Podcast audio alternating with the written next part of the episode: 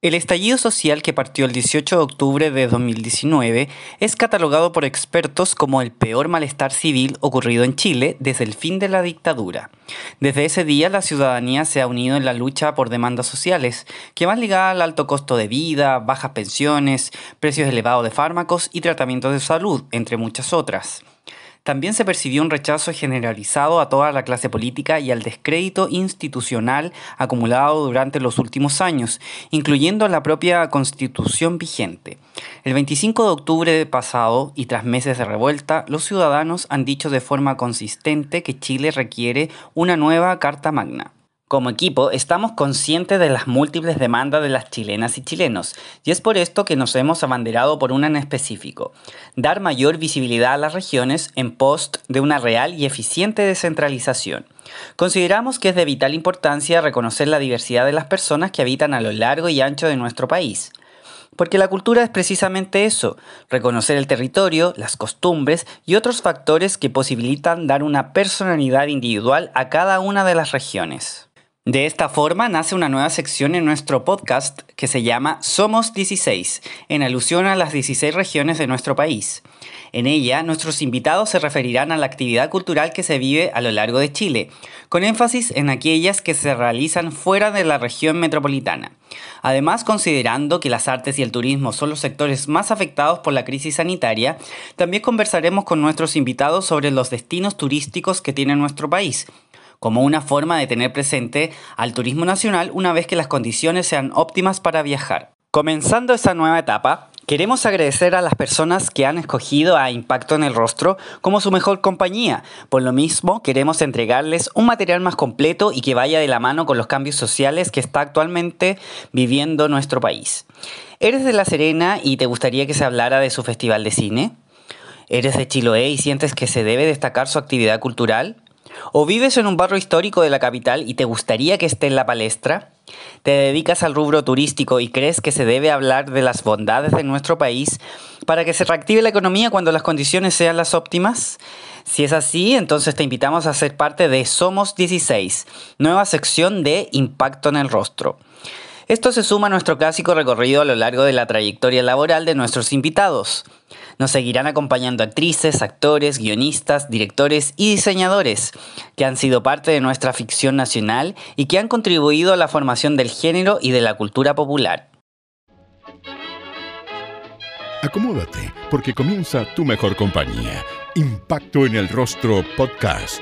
Es una invitación para conversar con nuestros artistas, analizar la actualidad, hablar sobre el teatro y recordar las teleseries esas que aún están en tu corazón. ¿Disfrutaste con los paisajes de Rapanui o aprendiste el romané? ¿Te reíste con la martuca o lloraste con la muerte del peyuco?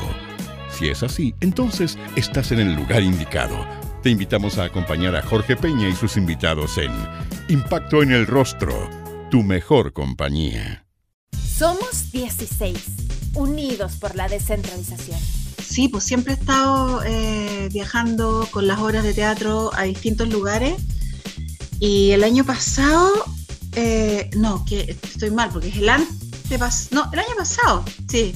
Eh, me acuerdo que fui a frutillar con una obra de teatro que se llamaba Greta.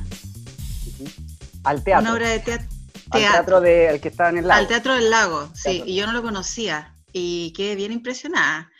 Una obra de teatro que escribió la Jimena Carrera y actuaba la Coca Guasini, la Katy Saloni, la Daniela Lorente y Moa. Y era sobre las, eh, sobre las ballenas, sobre la conservación de las ballenas, qué sé yo, una obra bien bonita que produjo el Javier Ibacache. Y ahí fuimos a frutillar y claro, maravilloso ir eh, a un lugar eh, y la gente súper interesada, la, gente joven, los niños. Y entiendo que el Teatro del Lago tiene actividades eh, abiertas para, para jóvenes, para, para niños, para público general, y así que fue una experiencia súper bonita, súper, súper bonita. Esa es la última que me acuerdo, pero en realidad he ido, ido a miles de partes. He tenido por obras de teatro itinerancias y, y he recorrido montones de partes, montones, montones, montones. El público de regiones eh, de teatro es súper agradecido, porque a pesar de que ahora han estado eh, llegando más cosas, hay festivales regionales, qué sé yo, em, se mueve un poco más la cosa, igual es poco. Igual no tienen eh, todos los fines de semana para elegir una obra de teatro, y no, no, entonces, súper agradecido, concurren como con mucho entusiasmo y también como eh, por las teleseries, también la gente eh, es súper agradecida de que además vaya gente que han visto en televisión y, que les caen bien, digamos. Entonces se junta todo un fenómeno de interés en el que uno sale súper favorecida, porque la gente es súper cariñosa, y, uno siempre piensa por qué no hay más teatro. Bueno, ahora también están funcionando más las compañías compañías de teatro en cada lugar. ¿ah? Sidarte, ponte tú, tiene, mm, el sindicato de actores tiene sindicatos, digamos, em, en todo Chile prácticamente. Entonces tú ahí ves que hay un desarrollo profesional importante, actores profesionales, compañías profesionales que hacen sus trabajos. Ahora la muestra de dramaturgia nacional se basó en eso, en que las obras ganadoras eh, eran montadas en provincia, con directores de provincia, y, bueno, además, y se vio por, eh, por streaming, por Zoom, no sé, y, y se cumplió ese objetivo súper súper bien. Y, y, me di cuenta, yo vi una obra de unos amigos míos, del Marcelo Leonard, oye, las actrices eran buenísimas, buenísimas, eh, y tú decís, guau, tanto talento, y, y, claro, no hay difusión, porque todo pasa en Santiago, y, actrices y actores buenísimos, gente con mucho talento. ¿Cuál es tu lugar favorito de Chile? Bueno, a mí me gusta, me gusta el, sur extremo y el, y, el, norte extremo. A mí me gusta tu, mm, Punta Arena. Eh, he ido varias veces, bueno, he ido por teatro y a pasear. Eh, me gusta eh, eso y me gusta el norte extremo también, el desierto. Bueno, en realidad un lugar favorito es difícil porque en Chile hay lugares maravillosos, súper maravillosos. Todos los que me quedan por ver, me gusta harto la playa, me gusta el mar frío, eh, me gusta el sur también, el sur ese más, más, de, más de naturaleza, más de verde, más de agüitas. Pero también me gusta ese sur como más, no sé cómo se llama ese sur, más desértico, más así como más de, como de, no sé cómo se llama. De pampa, ¿o no? Como de pampa, una cosa así. La, Patagonia. No, la Patagonia, claro, me encanta eso. Y el desierto, me alucina, el desierto me fascina también. No, no tengo ningún lugar favorito en realidad. No, te diría Santiago, porque es el que conozco y el donde estoy y en el que trabajo, pero, y sobre todo ahora en pandemia, eh, tengo una necesidad muy grande de, salir de Santiago, de ir a la naturaleza, de salir, quiero ir al sur, no sé dónde, miércoles, pero quiero salir de Santiago, que se ha hecho un poco pesado con, la, con las cuarentenas y la pandemia, sí. Carmina, esperemos que las cifras eh, estén más estables, más bajas, obviamente, en verano, para que la gente pueda disfrutar sus lugares favoritos acá en Chile. También es importante apoyar al turismo nacional. Ojalá que este verano sea eso. Yo creo que, lo, que los lugares, hay que invitar a la gente que no vayan a los lugares clásicos, que esos van a estar repletos, y ahí va a estar mala la cosa pero hay montones de, pueblos, ciudades, playitas escondidas, eh, donde yo creo que la gente puede ir y conocer otras cosas y ahí no, va a haber tanta afluencia de turistas. Si yo saliera, optaría por una cosa así, como que alguien me dé un dato de un lugarcito más escondido, algún pueblo que tenga, no sé, pensiones, no, importa que no tenga un hotel, y descubrir otras maravillas. Yo creo que ojalá, pero fíjate que la cosa se ve medio mal, desgraciadamente. Hablemos de teatro. Estamos viviendo cambios importantes a nivel país, sociales, ¿cierto? Estamos a puertas de escribir una nueva constitución y por fin dejar atrás la actual redactada en tiempos de dictadura. En ese sentido, y sabiendo que tú interpretaste a Lucía Iriar, eh, ¿cuáles son los elementos que tomaste de ella para la obra, Lucía? Bueno, uno toma los elementos, en primer lugar, los elementos que están escritos en el texto. Eso es bien importante, porque siempre le preguntan a los actores en qué te basaste, que como que uno tuviera que ir como lejos a buscar cosas. Y, la primera fuente de inspiración y lo primero que uno tiene que hacer es el texto escrito. Lo que concibió el, dramaturgo o guionista, eh, porque ahí está la primera eh, versión del personaje. Ahí está la mirada del personaje, el punto de vista del personaje, lo que ella, en este caso la Jimena Carrera, que es la autora, ella concibió y se imaginó del personaje. Y uno tiene que respetar eso. Y ah, a partir de eso, buscar ya referentes propios que tengan que ver con la caracterización, con el cómo habla, cómo se mueve, eh, cómo son sus pulsiones, que y, bueno, en realidad la interpretación de ese personaje en primera instancia fue, fue libre, o sea, a mí no me pidieron una caracterización, bueno, después entra el director ya a hacer como una, como una interpretación de lo que la dramaturga o dramaturgo escribió, el director ya se mete con su propia concepción, que supuestamente están de acuerdo, no siempre es así. en este caso sí estaban de acuerdo. A veces hay como peleas entre lo que hacen los directores y los dramaturgos, que no es lo, que, el dramaturgo quería. En este caso sí, y no me pidieron una caracterización a la pata, así como sé el doble de Lucía, sino que haz lo que, lo que está escrito, haz lo que está escrito. Y, y estaba escrito como una comedia negra. Entonces había humor en eso. Y, y me dieron libertad, como para yo imaginarme eh, lo que quisiera y, y, sí, e interpretar el texto tal como estaba. Y, mm, bueno, y, mi propio imaginario, digamos, tuvo que ver con lo que yo conocía de la Lucía, porque yo, yo soy grande, entonces yo viví toda mi, mi infancia y parte de mi juventud toda con la Lucía, con la señora Lucía aquí metía como... Entonces me, eh, recordé como todos los pasajes en los que yo veía a la Lucía, lo que yo, como uno la veía en la televisión, si alguna vez la vi en vivo.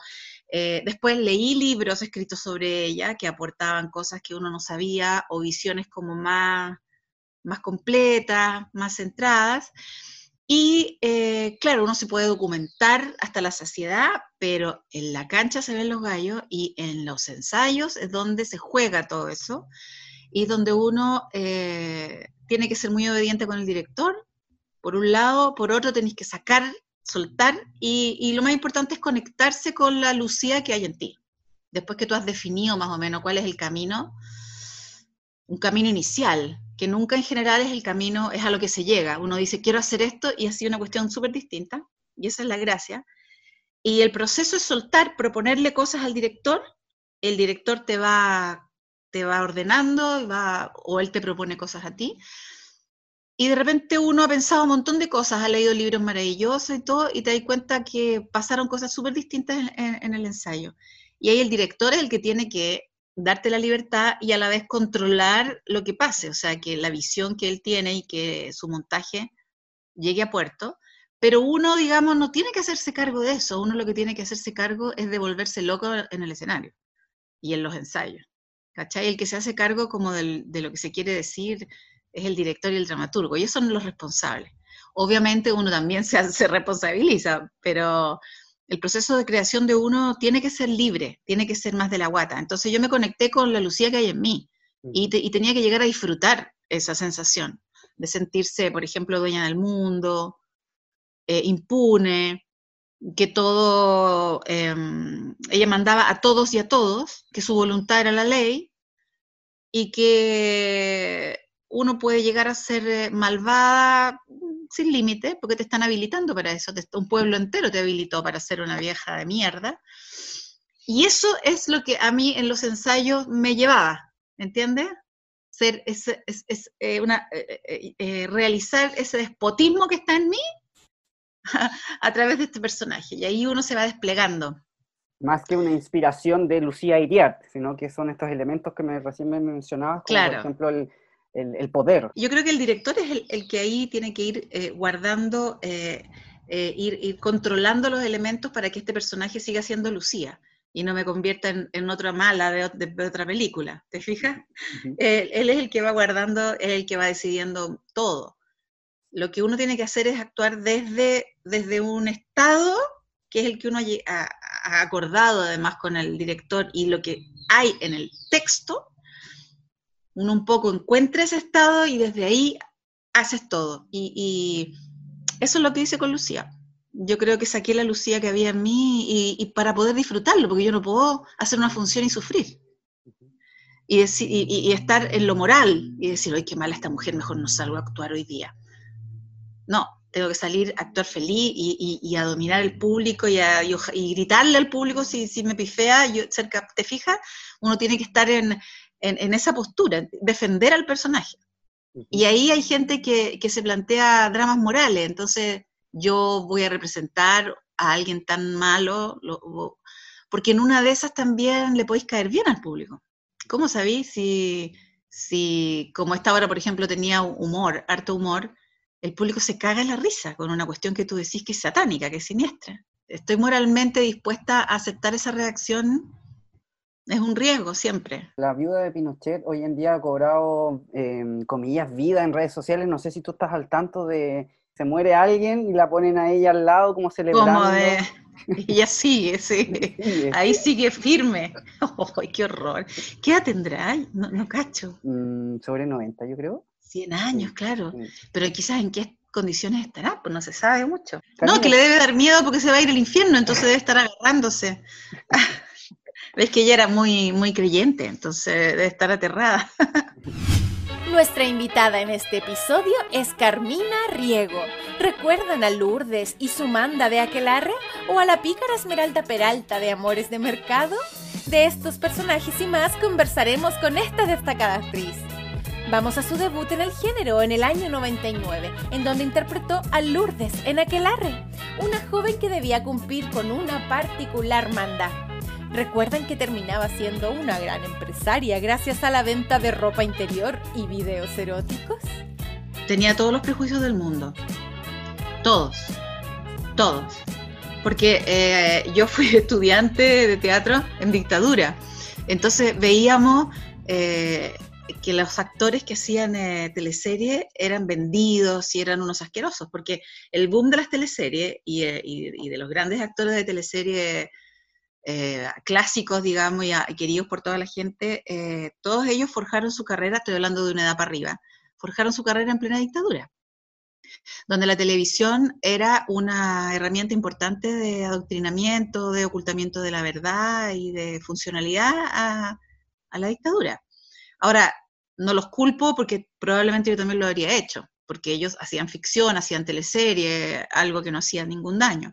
Pero de repente yo he visto actores mayores, qué sé yo, rasgar vestiduras y oh, cómo, luchábamos contra la dictadura y en realidad estaban forjando una carrera en televisión eh, y trabajando fuerte en televisión y no haciendo ningún pronunciamiento ni a través ni del teatro, porque había muchos actores que se pusieron a hacer teatro de viejo, ni teatro, pura tele, figuras que forjaron su carrera durante la dictadura. Y eso yo no lo encuentro malo, pero tienen que dar cuenta de eso.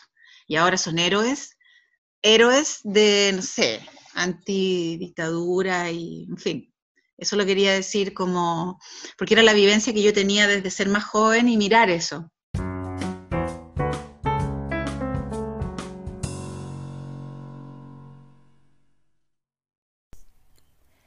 Refrescante, sabroso y vegano. Yasai Vegan Sushi es la mejor experiencia en alimentación consciente, presente desde el primer episodio de nuestro podcast. Es el sushi favorito de nuestros artistas nacionales. ¿Aún no has vivido esta explosión de sabores? No te quedes fuera y haz tu pedido en yasai.cl. Yasai Vegan Sushi, el colaborador estrella de Impacto en el Rostro.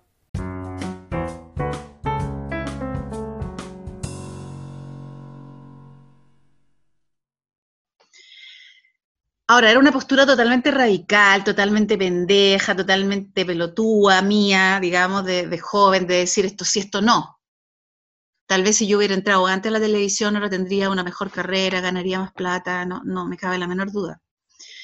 Eh, y yo no, pues yo andaba en el teatro y teatro y teatro. Y me acuerdo que habían amigos míos un poco mayores que me decían, Carmina, haz teleseries, por favor, tú eres súper linda y eres súper no sé qué. Tienes que hacer teleseries ahora para justamente lo que te digo ahora, para forjar una carrera, ir forjando una carrera, porque esto de la dictadura se va a acabar algún día. Y yo no, tengo que hacer teatro, y el teatro y la revolución y la cacha de la espada mata la guagua. Entonces en esa ola me fui por mucho tiempo, entonces, y después sabía que era un, ambiente muy competitivo, muy jodido, y entré un día a, a teleserie ya mayor, vieja, como que representaba un poco menos, entonces la gente creía que yo, ahí en Aquelarre representaba, no sé, qué, pero yo era vieja ya. y entré con mucho prejuicio, ya no esta cosa política, porque ya todo había cambiado, eh, entró gente de todo tipo, y en fin, era una fuente laboral súper buena, digamos, por eso yo, yo quise entrar. Em, y, pero iba también muy prejuiciada porque tenía la imagen de que era un nido de víboras. ¿Y qué te llevó a aceptar el papel? Porque quería entrar a la, teleserie, quería entrar, quería entrar a, a, hacer teleseries por, por, tener una fuente laboral, otra más.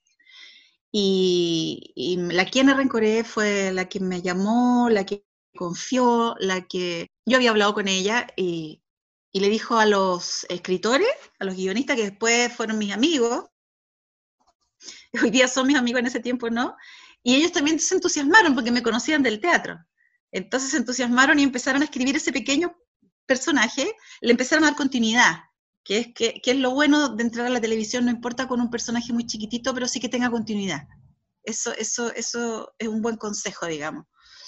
Y, um, y eso me hizo aceptarlo y, el personaje como me lo plantearon me encantó, porque era una, joven que tenía, se vestía de Virgen de Lourdes, que es una tradición que ya no se usa ya, pues que las señoras eh, hacían una manda y prometían que iban a vestir a sus guaguitas de, Virgen de Lourdes. Claro que esto era divertido porque se había alargado, y hasta los 25 años el personaje tenía que vestir de Lourdes. No, y, fue una bonita teleserie. Ahora, lo que te digo yo, que, que que yo tenía el prejuicio de que era un nido de víboras y que era, bueno, sí, es verdad, lo comprobé. Y yo en la tele he conocido la gente, conocido gente súper linda. Y también he conocido la gente más asquerosa que he conocido en mi vida. Y, sufrí, sufrí harto, sufrí durante muchos años. Había mucho codazo entre los actores, mucha deslealtad, gente que dirigía eh, que no estaba capacitada para eso. Bueno, hartas cosas también que se han visto ahora desde todo el movimiento de, mujeres, que, bueno, había mucho, mucho, mucho, mucho, mucho de eso. ¿Y en qué sentido te sentiste violentada, Carmina? No, me, me, acuerdo que, bueno, como te digo, hay gente con la que trabajé súper bien, y gente amorosa, directores, productores, compañeros actores, pero yo siento que había siempre una idea de como de que, nos tocaba a las mujeres como la mina rica. O era por ser rica o por no ser rica, o por, por andar haciéndose la rica o por andar en otra, por todo era una, había que meterse como en un, eh, en una volá, en una manera de hacer las cosas que te validaba más había como que aceptar y darle gustito a, los hombres que trabajaban ahí, no a todos. Siempre ha habido hombres muy respetuosos, pero muchos hombres con, mandos medios, directorcillos o, productores eh, medios que, eh, a los cuales tú tenías que no solo cumplir bien con tu trabajo, sino que también tenías como que eh, hacerlo disfrutar de, verte, de, tocarte, de abrazarte y de otras cosillas más. Eh, entonces, y si uno no estaba en esa onda, era como un poco, como, da lo mismo si eres más rica o menos rica, sino que entrar en esa lógica, ¿cachai? Y yo tampoco era como súper relajada como para entrar en la lógica de la amigui, ¿cachai? La buena onda, ay, vamos a copetear. Tampoco, ¿me entendí? Así yo como que nunca he tenido esas ondas así. Entonces había como un ambiente general, yo te diría, bien, bien erotizado. Bien erotizado, que ahora no, para nada, para mm. nada. Se ha profesionalizado mucho, mucho todo.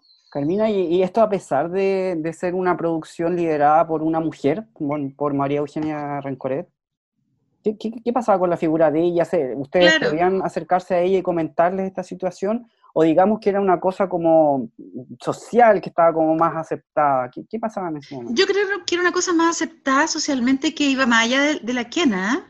La quena, siempre yo creo que ha sido una persona a la que tú puedes recurrir si a mí me hubiera pasado algo real, así brígido yo lo hubiera dicho a la sí, y no me cabe la menor duda que ella me hubiera cogido bien. eh, yo creo que era una cultura, una cultura del canal en general como somos ganadores. Era la época en que TVN así era, pero bacán, ganaba todo. Era, mira, de los ejecutivos para abajo. Yo me acuerdo los grandes ejecutivos de la concertación. Bueno, yo soy súper crítica de la concertación y, siempre lo fui y, esas cosas no me dan guácala. Estos señorones que llegaron a TVN, que bueno, que hicieron bien la pega, porque hicieron bonitos programas, ¿cachai? pero tú los veías bajando a las fiestitas o a las cosas y abrazando y apretujando mm, a, las actrices que preferían, lindas, jóvenes, preciosas. Y claro, y uno, o, las chiquillas, uno como que uno dice, uno dice así como, yo nunca había una actriz, bueno, vi, sí, vi muchas actrices felices con, esas, con esos toqueteos y esos abracitos, y otras no, otras así como, ¿cachai? La mayoría. Pero sí, yo no te digo que hayan habido hechos de violencia sexual así como brutales, no, no, no digo eso. Digo que había una licencia en que tú, además de ser actriz, además tenías que cumplir un rol de objeto de placer para los, para los señorones. Y eso no era solo la dramática, eh, era en general. Pero claro, a, a, los grandes señorones siempre es como que le han atraído las actrices, como que las actrices tienen esa cosa como serán medias putas que vamos, a, vamos por ahí. Entonces, eso sí, eso a mí me hacía sufrir mucho. Yo no tenía las herramientas como las tengo hoy, o las tienen las cabras de hoy, para decir, oye, ¿por qué no salen a la chucha? Porque también ahí te, mandan te, mandaban a la chucha a ti. O sea, peligraba tu continuidad en el trabajo. Ahora, yo, no, no sé, era, era una cultura así. ¿me entiendes? Una cultura general, y yo creo que también en los otros canales, en el 13, yo creo que donde se hacían teleseries, en general, en la televisión, porque era un, en ese momento la televisión era además un centro de, mucha plata, mucho poder, se estaba peleando permanentemente grandes cantidades de plata y de poder, entonces ahí hay como siempre cosas muy, muy fuertes. Yo entraba, me acuerdo, al canal y, y, a mí me pasaban cosas, me tenía que preparar no solo por esto que te digo esta cultura como medio sexualizada, sino como el poder, la plata, mirar para arriba a los jefes. Ya, ¿tú, tú, tú, conoces el edificio de TVN? Por dentro es como una pirámide. Yo cuando vi cuando lo yo trabajé antes de que lo construyeran y, durante y después dije esto es una locura. ¿Por qué hicieron esta pirámide? Donde arriba están los jefes y en la pirámide abajo están los estudios bueno, muy buenos, muy grandes, donde todo eso se te viene encima. Pirámide, pirámide, y, así con vidrios, ¿cachai? No sé, yo, yo creí que estaba loca, yo antes creía que estaba loca, que sentía cosas, porque nadie sentía cosas, o todo el mundo se hacía loco para poder sobrevivir. Así, ay, qué entrete, ay, qué lindo, ay, ¿cachai? Y, y para mí fue, fue súper duro todo ese ambiente. En cambio ahora, yo estoy grande, pero las cabras jóvenes son otra cosa, ¿cachai? La gente toda respeta, eh, es, esto que ha pasado eh, ha sido fantástico, digamos, para, para poder trabajar tranquilo, como tiene que ser. De partida la idea era muy buena, muy linda, esto que en un pueblo que nacieran solo mujeres y, todo eso, eh, y, y, la magia, la magia que envolvía todo esto, el pueblito, súper lindo, creo que todavía existe el pueblo hecho, construido. Yo he hecho otras cosas ahí después, otras teleseries, y, el pueblo, hay que pasar por el pueblo. Era muy bonito, el guion era muy bueno, eran eh, elencos grandes, eran esos tiempos de los elencos grandes. Eh, era una bonita teleserie, una bonita teleserie, sí. Y yo siento que sigue en el corazón de la gente, fíjate, muy, muy importantemente. Sí. Hace poco fue, fue reestrenada esta teleserie con gran éxito, después de, más de 20 años. Eh, ¿Qué te provoca eso, que, que, una producción del año 99 tenga eh, éxito en sintonía hoy, en el 2020? Me gusta, porque por lo menos esa teleserie encuentro que tenía ah, eh, harta calidad, en todo sentido, en el guion, en las actuaciones, en, en, en, todo, en la dirección. entonces, no me extraña que la gente la, la aprecie tanto.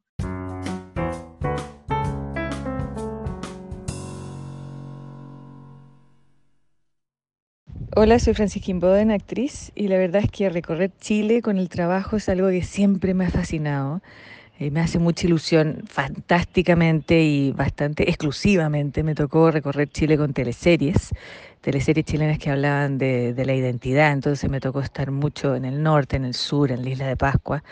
Eso fue fascinante, pero también recorrerlo con teatro, con todos los festivales que hay, con el cine, es algo maravilloso. El Festival de Cine Valdivia me ha tocado estar en el de Viña, pero siempre me encantaría ir al de la Patagonia, por ejemplo, o a los temporales teatrales de Puerto Montt, o no sé, me acuerdo haber recorrido Chile a través del Festival de Dramaturgia organizado por la Chile y hacer funciones en Concepción, era algo precioso porque hay tan lindos teatros en Talca, en tantos lados, y ahí uno se da cuenta de, de lo uno y diverso a la vez que somos. Entonces es fundamental recordar constantemente que Santiago no es Chile. Yo no soy de Santiago, yo soy de Viña. En Viña hay hartos festivales de hartas cosas y cada vez se está fomentando más y eso es fantástico. Pero como que se nos olvida, somos un país bastante ombliguista, creemos que funciona siempre funciona todo como igual a como funciona en Santiago y la verdad es que no. Y esa diversidad es interesante, recorrer el paisaje, tenemos un paisaje muy diverso, una forma de habitar ese paisaje muy distinta que es tan bonito llevar obras allá como empaparse de los sectores para uno luego hacer obras que tengan que ver con los territorios. Entonces hay que abrirse, cada vez hay que abrirse unirse, pero en esta, en esta diferencia y fomentando lo de cada lugar en cada lugar, no que tenga que rendirle siempre pleitesía al centro, porque es absurdo.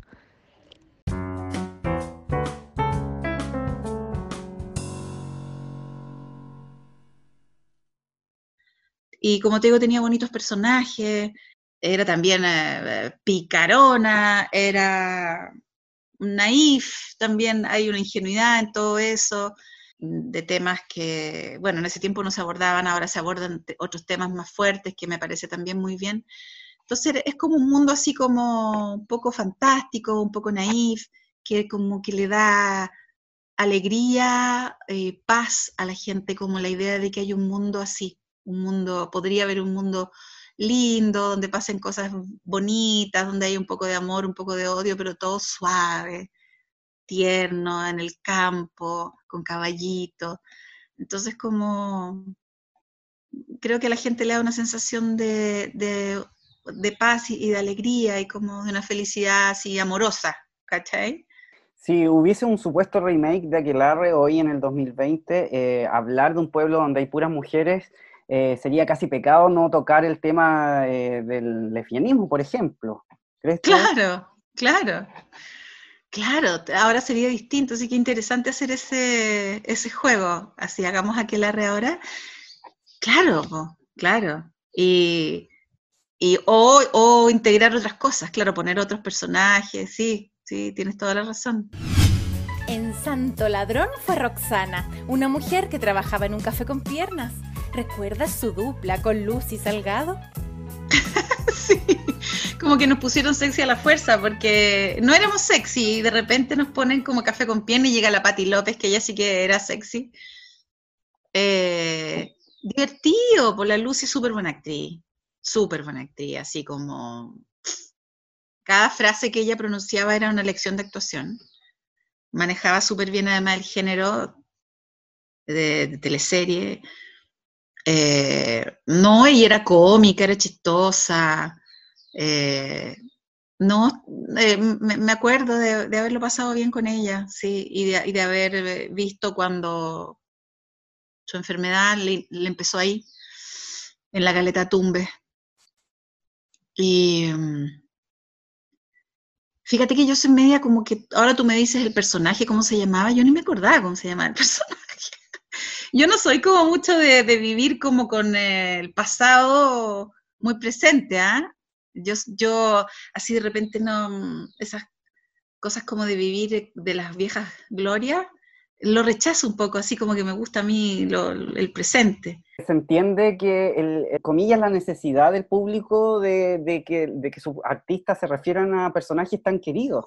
sí, claro que sí, claro que sí, porque la gente eh, viven un tiempo distinto al del trabajo de uno, pues la gente se queda con esas cosas que uno hizo y, uno está haciendo otras cosas y, no, a mí me encanta que la gente, por ejemplo, es muy amorosa conmigo en la, en la calle, jamás, jamás me han dicho nada pesado, al contrario, es como que me acostumbré y tuve que aceptar que yo le provocaba cosas lindas a la gente. Eso no fue fácil, ¿cachai? Porque uno dice, ¿por qué la gente que le dice a todo el mundo lo mismo? Y no, yo he visto que hay gente a la que no le dicen lo mismo. Y, tuve que acostumbrarme y aceptar eso, que, uno puede hacerle un bien, un cariño a la gente a través de la televisión. Y, y es muy bonito y me gusta mucho, mucho. Y a la gente le gusta recordar esos personajes, Probablemente a mí también me gusta recordar cosas que yo vi de otros.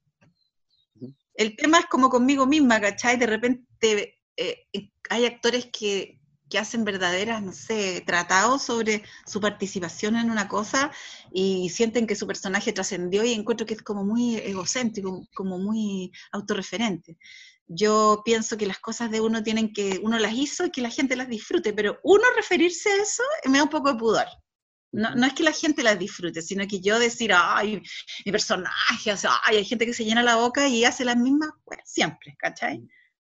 Pero bueno, pero a mí me gusta que la gente le guste, me encanta, y sobre todo la gente de provincia, es súper leal, y las ven todas, y se acuerdan de todo, y son súper cariñosos, y cuando uno va a provincia con teatro te recuerdan eso, y como que te quieren, y como que fuiste parte de su, de su familia, y eso es, es bonito, porque la gente no siempre lo pasa bien, la vida es difícil, y cuando uno le da un poquito de, alegría o de fantasía, es satisfactorio. No, yo me acuerdo que la gente fascinada, la gente nos veía actuar. Tú terminas actuando como en un teatro. Así, la escena se graba aquí y lleno de gente mirando. Y, y claro, al principio circulábamos tranquilos por la caleta y después no, porque la gente venía a ver las grabaciones, o sea, obvio, era su lugar, tenían que pasar, ellos son los dueños, nosotros éramos los intrusos. Y, mucho cariño de la gente, mucho, mucho, mucho, mucho, nos invitaban a sus casas. Em, siempre la gente en esos lugares, eh, bueno, también yo creo que uno provoca también em, a veces conflictos, problemas, porque no pueden trabajar ese día, porque hay gente que se opone, en fin, es como una teleserie dentro de la teleserie. Pero en general, eh, a mí me gusta mucho, porque ves tú lo linda que era la Caleta Tumbe y, la destruyó el, terremoto y, ahora está reconstruida. Así que, no, recuerdo súper bonito, además para uno grabar en una cosa tan hermosa, mirando el mar, eh, con, eh, es un placer en vez de estar metido en un set. Eh, no, lindos recuerdos, sí, bonito. Mónica, Esmeralda y Topacio fueron las hermanitas Peralta en Amores de Mercado. Estas mujeres sufrían por culpa de una maldición. El hombre que intimaba con ellas estaba destinado a morir. En esta producción grabada en el Mercado Central, Carmina fue Esmeralda, la Peralta más desinhibida y jugada. ¿Recuerdas que daba su vida para que la maldición llegara a su fin? Esa era un personaje muy, muy bonito, sí. Y, me acuerdo mucho de, mm, de mis escenas incluso, sí, escenas en específico que fueron muy bonitas y, y esa serie además se dirigió y se hizo con mucho cariño. los directores le pusieron cototo y, me acuerdo de la, de la, la, escena más linda, creo que fue cuando me, iba al cielo con todos mis novios. Yo creo que esa es una escena que, que fue bien, imagínate, eran como 12, 14 hombres a los que mi personaje había matado de puro amor, digamos. y, me acuerdo que esa noche en esa calle que grabábamos, eh, la limpiaron, le, pusieron agua, estaban todos mis compañeros, que además eran todos como amigotes míos, eh, con, le hicieron a cada uno un terno blanco, un sombrero blanco, lo hicieron. Ahora, pero Nica se gasta ese presupuesto, imagínate, en 12 tipos, a cada uno le hicieron un terno blanco. Y ellos me acompañaban con mi novio eh, y mi gatita. Supuestamente yo como que me iba para que la maldición de la Peralta, para que no afectara a mis hermanas. Me iba con todos los muertos. Esa escena yo encuentro que era digna de una teleserie brasilera, así como por decirte algo que es bueno, ¿no? que las teleseries brasileras tienen muchas muchas escenas así, de repente magia, bien hecha. Me acuerdo que eso estaba bien, eh, no se escatimaron recursos para hacer esa escena y quedó muy linda. Yo me acuerdo de esa escena, muy bonita. Y, ese personaje era muy entretenido, muy entretenido, porque después se volvía loca, matando hombres. Y eso a la gente siempre le dejó como, parece que el sexo y la muerte es algo como que gatilla cosas muy importantes, porque era como que la gente después me veía en la calle y decía, no puede ser, ¡Ay, pero eso, oh", y los hombres también como muy motivados con eso de que te acuestas con un hombre y lo matas, ¡ah! Como, eh, tocaba como parece, como arquetipos muy, cosas muy profundas en, en la psiquis de la gente. ¿Tú encuentras que la muerte fue el mejor desenlace para Esmeralda? En ese contexto, eh, parece que sí. O sea, yo, en, un mundo real te diría, no, que nadie se muera por nada, pero en ese contexto y en esa lógica de la maldición de las peraltas, creo que sí que fue una muy bonita salida. Fue muy bonita salida, porque además no se mostró como una muerte, así me atropellaron y me morí, sino que se mostró como una decisión de irse a otro lugar feliz, a poder compartir con mis novios. Entonces creo que fue una salida brillante de los, de los guionistas. Bueno, a mí siempre me gustó mucho el mercado, lo encontré siempre muy lindo, iba. Y claro, ahí fue más agobiante porque conforme fuimos haciendo las escenas, realmente el mercado se fue a la mierda cuando íbamos porque se llenaba de gente a mirarnos. Y lo terrible es que impedía a, los comerciantes vender las frutas, vender las cosas, pues estaba repleto de gente. Y no lo podían cerrar porque era un lugar abierto. Entonces ahí yo percibí un poco más de, malestar de, la gente del mercado, porque le estábamos impidiendo vender, hacer su vida, los días que íbamos a grabar, por supuesto.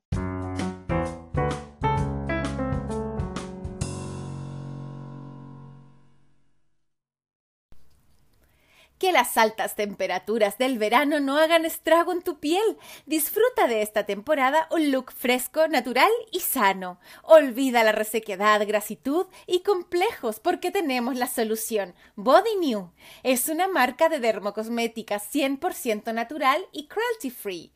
Combate el brillo antiestético o el deterioro causado por el paso de los años. Yo uso espuma malaquita y Refresh Eyes que dejan mi piel tersa e hidratada. ¿Y tú?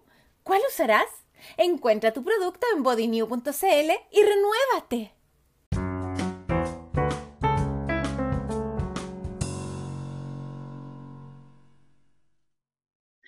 Y ahí iba mucha gente porque esa teleserie fue... Yo me acuerdo que caminaba en la calle con la Malucha y la Mariana Loyola de nosotras. Y la gente nos saludaba así como de los autos, de los camiones, ¡eh, hermanas Peralta! ¡ah! Nos aplaudían, era una cuestión así como más que candidata, ¿cachai? Y, y, la gente, y me acuerdo que me gritaban, muy cómico, me gritaban, yo iba caminando, porque yo siempre he hecho mi vida así como, no cacho, me gritaban de los autos, mátame, mátame, quiero morir en tus brazos, te juro, te juro quiero morir, así unos autos y se iban, así, mátame. Era muy cómico, muy chistoso todo eso. Es una teleserie bonita también, sí. ¿Y qué fue lo más ingrato de estar en una producción tan exitosa? Claro, a veces el acoso se hace, se hace complicado, porque a veces, no sé, tú estás ahí mirando una vitrina de zapatos y de repente te das cuenta que está todo el, todo el negocio por dentro mirándote a ti, desde adentro de la tienda y tú mirando el zapato y ya, y dices, ay, ya.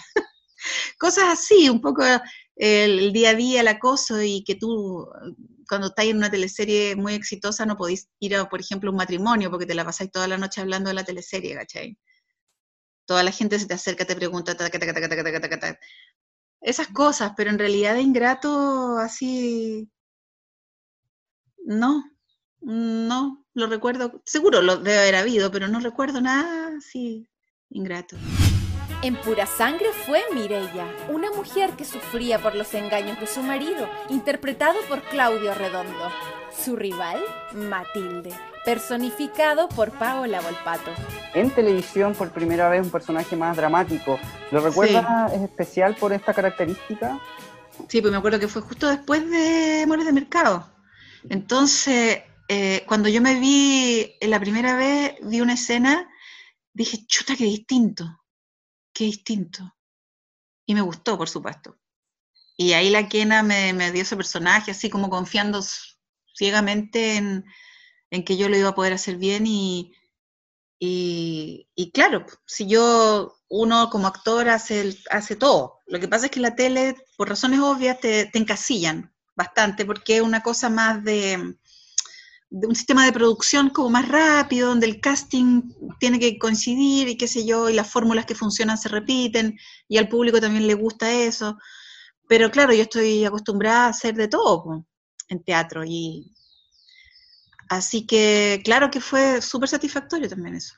y ahí nos metimos en otro mundo. fuimos al hipódromo, o al club hípico, y nos metimos en, en, eh, grabábamos en eh, donde vivía la gente que cuida los caballos, porque ahí vive gente.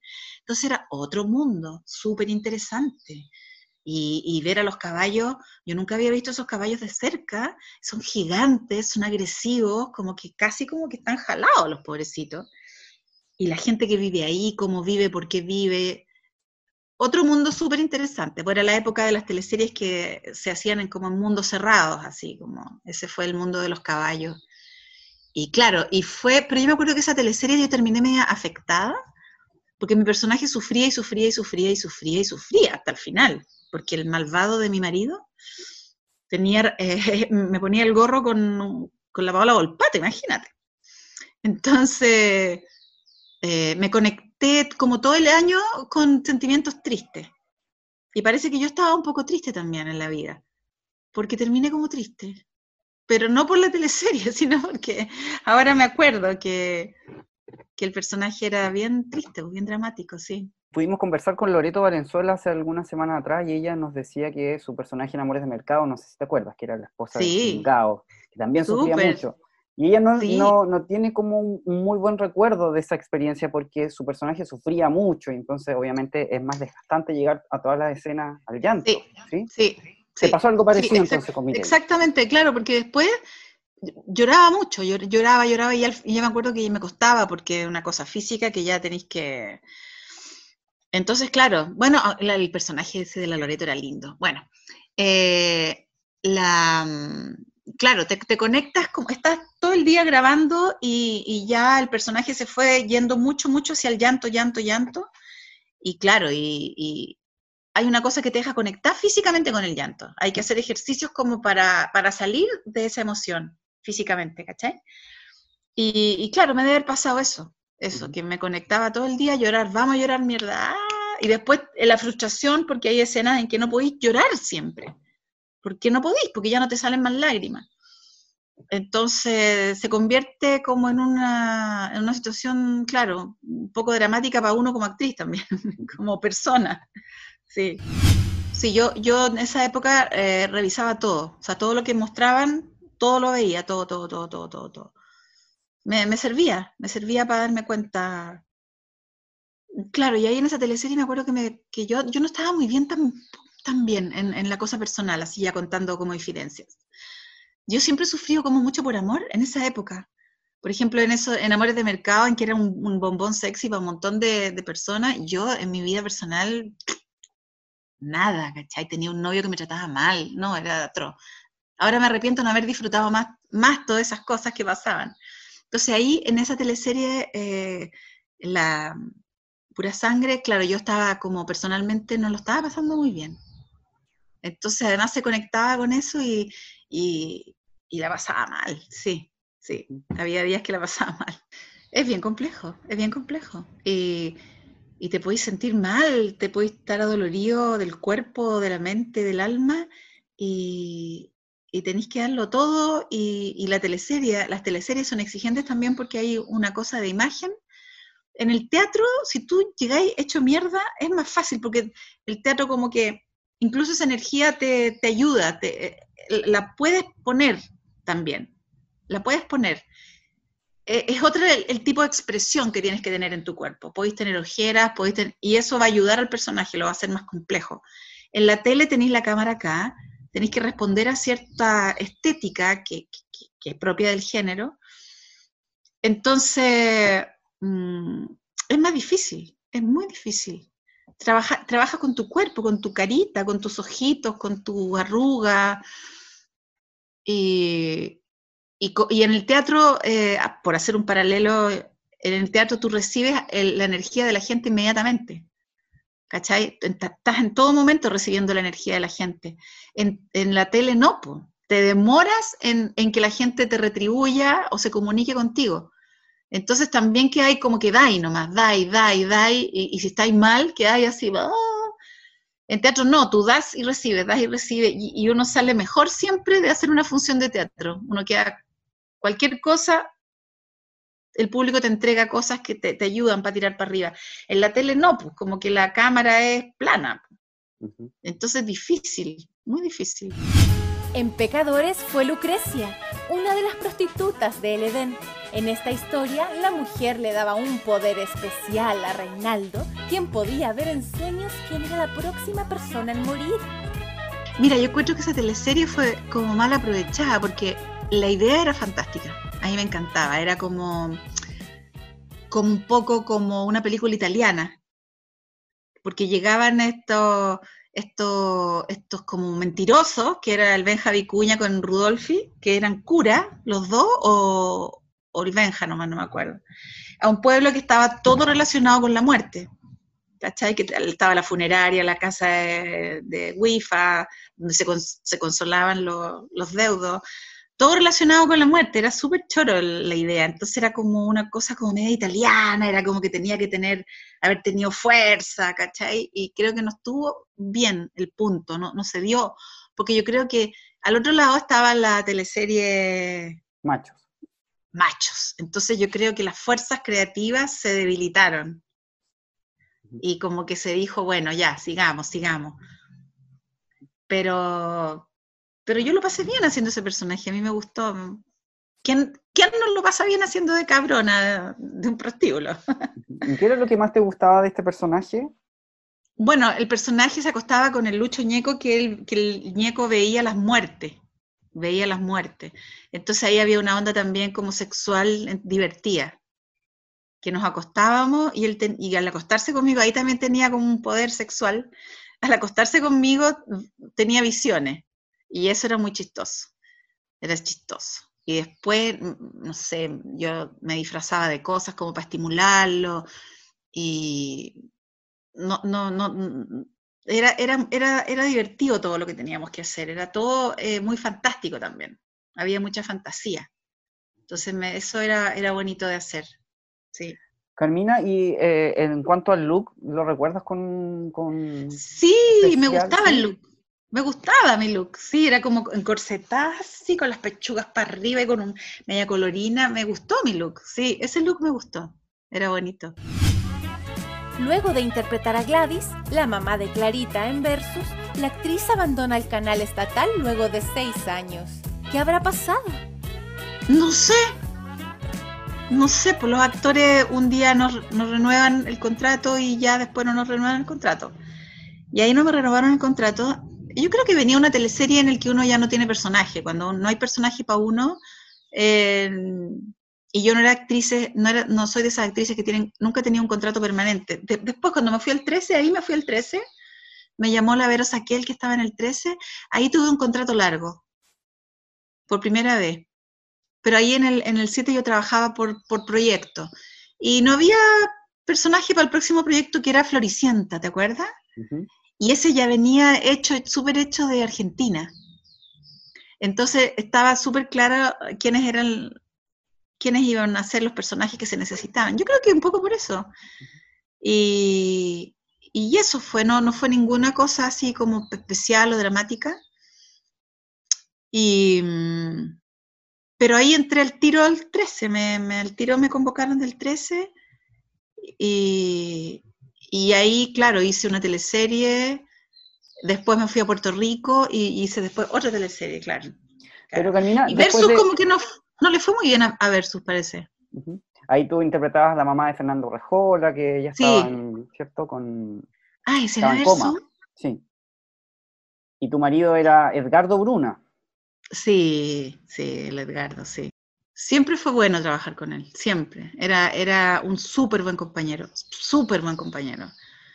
Era bueno para conversar, era bueno para reírse, eh, amoroso, súper amoroso, siempre ayudando, siempre como, además muy tranquilo, siempre, como con tanta experiencia de la vida y de, la actuación.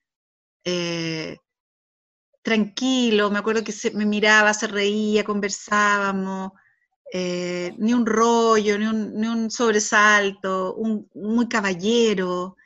Y también yo con él estuve en otros trabajos, creo que estuve en eh, una serie, eh, nos, topábamos siempre además en otras cosas, hasta en el supermercado siempre me topaba con él.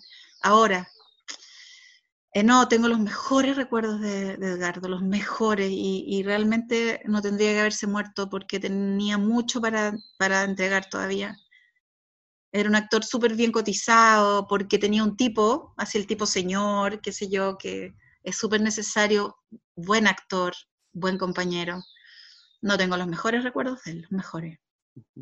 Destacado en personajes de clase alta y populares. Sí, en así todo. como de, de Fernando Guerra a, a Don Clinton. Sí, sí, le, le hacía todo, le hacía todo porque era un actor, un actor de verdad que le hacía todo y todo muy bien. No, no una pérdida así, pero la, la vida es cruel a veces, es tan cruel, es tan estúpida, realmente, ¿no? Así, así fue nomás. Carmina, y bueno, después de Versus eh, te vas a Canal 13, pero en algún momento tú te sentiste extrañada que alguien no se haya acercado a ti a, a decirte, mira, no pasa esto, eh, o quizás te podemos reintegrar a la teleserie que viene después de Floricienta, porque igual seis años eh, se arman lazos. Mira, lo que pasa es que siempre duele que prescindan de tu servicio. Es como siempre incomprensible. Uno dice, chuta, como que, qué pena. Entonces duele, duele, duele que te digan, no, no, no, te vamos a necesitar.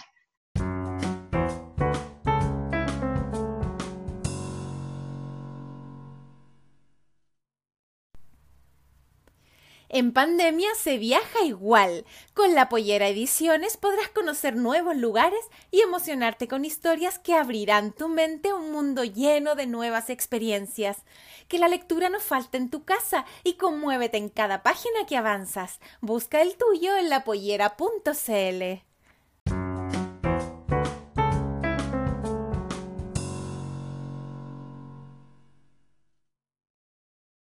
Pero eso también fue un súper buen aprendizaje, que, que no hay nada personal en eso. Cuando te necesiten, te van a llamar. Eh, y eso es lo que me, ha pasado después.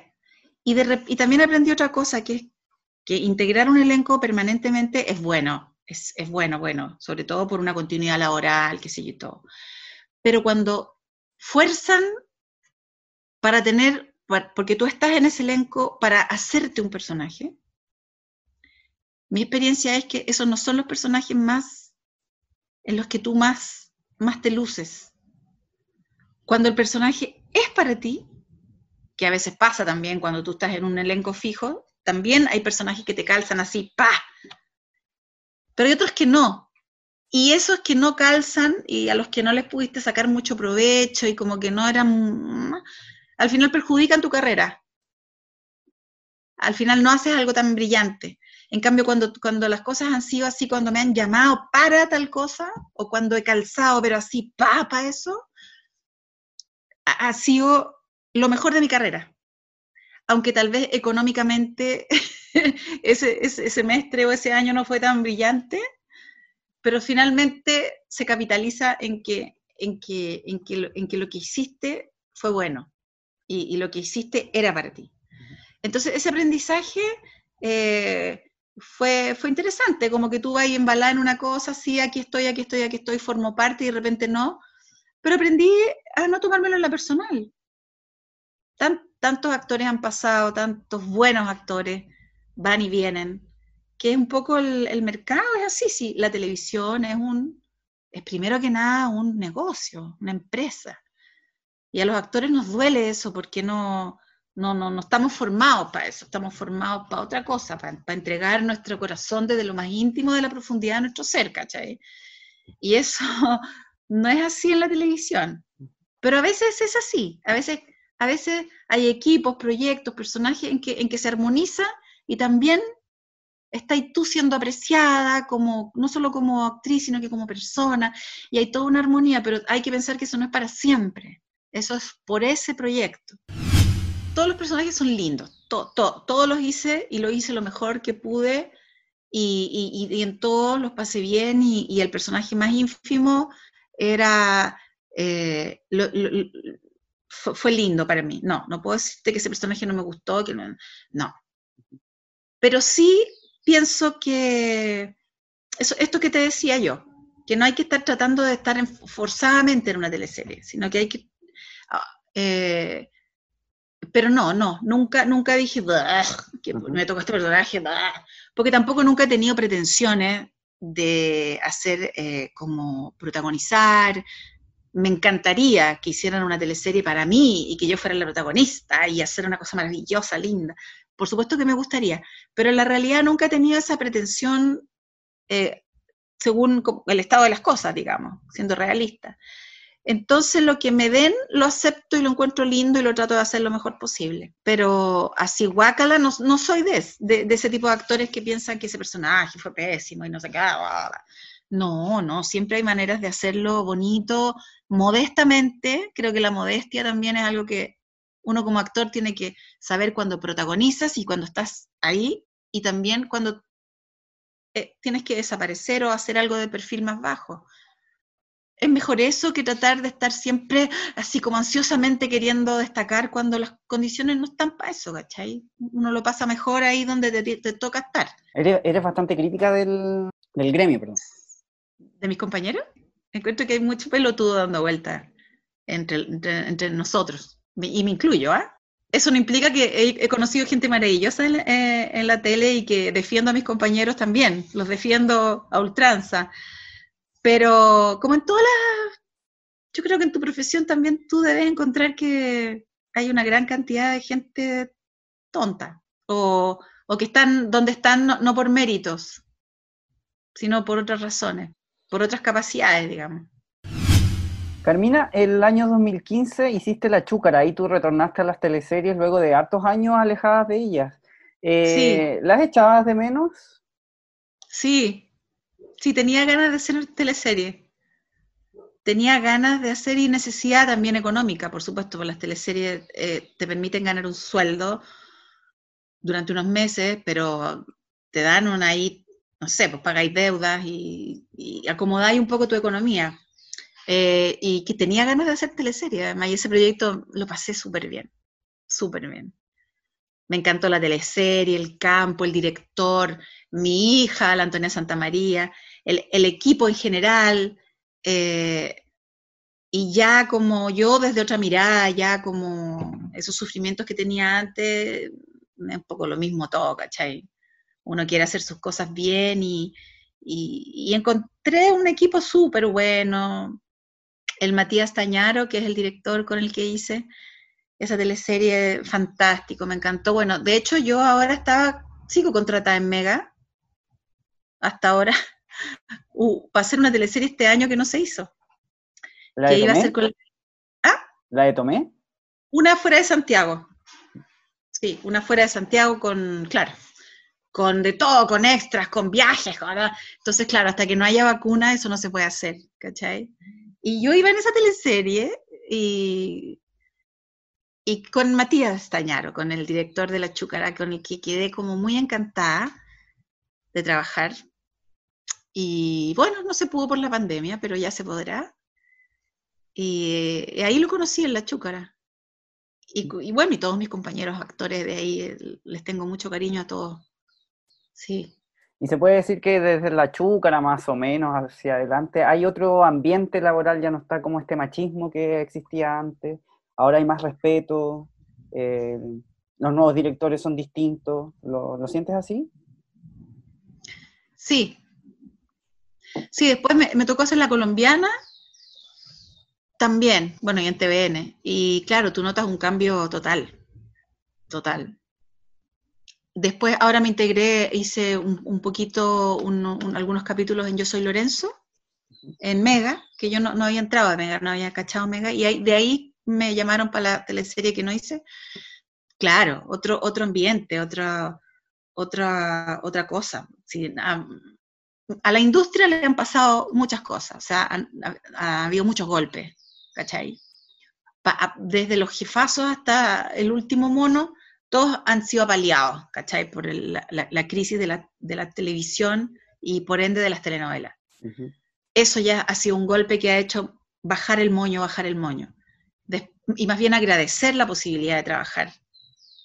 Eh, y después todo esto que ha pasado respecto de que hay que tener cuidado y de hacer las cosas de otra manera en, en cuanto al tratamiento de las mujeres, del, del, sexo, de las relaciones en el trabajo, que también yo lo, yo lo, lo vi.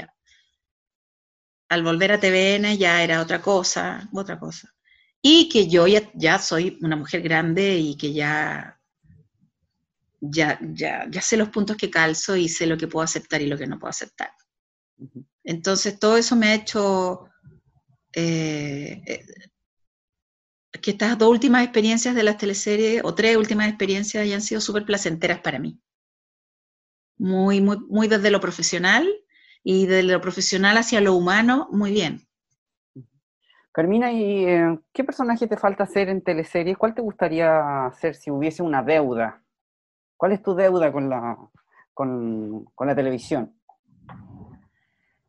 Me gustaría, me, me, gustaría ser un personaje como yo, hacer como una mujer grande, eh, eh, linda, eh, qué sé yo, hacer una, una, una, familia con una madre, con hijos, no sé, de diversidad sexual, de, tomar todos los temas que están en el ambiente eh, en comedia, pero, pero con temas profundos claro, uno puede, puede, imaginarse una teleserie así que en la que me gustaría estar y por supuesto ser protagonista y ganar mucho dinero y, y tener muchos puntos de rating. Uh -huh. Claro, podría ser eso, pero uh -huh. no tengo en particular, eh, puede ser también un personaje de malvada, bien malvada, que eso creo que en, tele, en televisión no lo he hecho nunca. Eh, eso es otra cosa que me gustaría probar que, que, que, algo, que, alguien pensara en mí como una malvada, que lo he hecho, en, en, en mucho lo he hecho. Eh, la misma que hablábamos de Lucía, imagínate, la malvada más malvada. Eh, en, en teleserie, claro, podría ser una malvada. También a lo mejor hacer una cuica. ¿Nunca te ha tocado? ¿Ah? ¿Nunca te ha tocado una cuica? No, no, siempre más el personaje popular, que me encanta, que me encanta, me encanta. Pero claro, sería bonito que alguien se imaginara eso en mí. Hola Carmina Mala, hola Carmina Cuica. Porque uno, un actor, una actriz, lo, lo, todo lo puede hacer. Hablemos de actualidad. Yo me involucré harto en el proceso de la prueba y todo, y, y, y, esa era mi meta, digamos, y con el 80 y 20 eh, soy feliz, me, me, aferro a eso, ¿cachai? Pero lo que se viene por delante es difícil, hay tantas mezquindades, todo el mundo quiere hacer, no sé, una constitución para, para sí, para mí, para mi grupo, para mí, y mm, no, yo votaría por puros independientes y gente que ha estado trabajando en, la comunidad y, que ha pensado las cosas desde ahí, gente inteligente, gente valiosa, gente que puede escribir una constitución. ¿Cuáles son los temas más urgentes, Carmina, para ti hay muchos, pero si tuvieras que mencionar Mucho. quizás tres. Pensiones, salud y educación. Yo creo que son lo, tres cosas súper importantes. Y en que hemos bajado mucho... Salud, hay buena salud en Chile en el sentido que hay buenos médicos, buena gente, eh, hay, hay, hay gente, el personal humano, digamos, el recurso humano es buenísimo. Hay buenos hospitales, hay gente muy dedicada, pero hace falta mucho, mucho, mucho, mucho, mucho, mucho, mucho, mucho, mucho. Gente que sufre mucho y que no tiene solución a sus problemas. En educación, bueno, es la, es la base de todo. es lo que marca la desigualdad, está la base de la desigualdad. Y las pensiones, ¿para qué decir? Es, un drama, es una tragedia nacional. Me hiciste recordar cosas que tenía en el baúl Apolillá, pero recuerdos bonitos, ha sido una, una pasada súper buena por las cosas que he hecho. Sí, te recuerdan mucho por Esmeralda. Sí, es verdad, la gente se recuerda mucho de eso, sí, qué bueno, qué bueno estar en la cabeza de la gente y haberle dado un poquito de alegría a la gente que sufre tanto en el día a día, porque la vida es así, muy sufrida. Acomódate, porque comienza tu mejor compañía. Impacto en el Rostro Podcast. Es una invitación para conversar con nuestros artistas, analizar la actualidad, hablar sobre el teatro y recordar las teleseries, esas que aún están en tu corazón. ¿Disfrutaste con los paisajes de Rapanui o aprendiste el romané? ¿Te reíste con la martuca o lloraste con la muerte del peyuco? Si es así, entonces estás en el lugar indicado. Te invitamos a acompañar a Jorge Peña y sus invitados en Impacto en el Rostro, tu mejor compañía.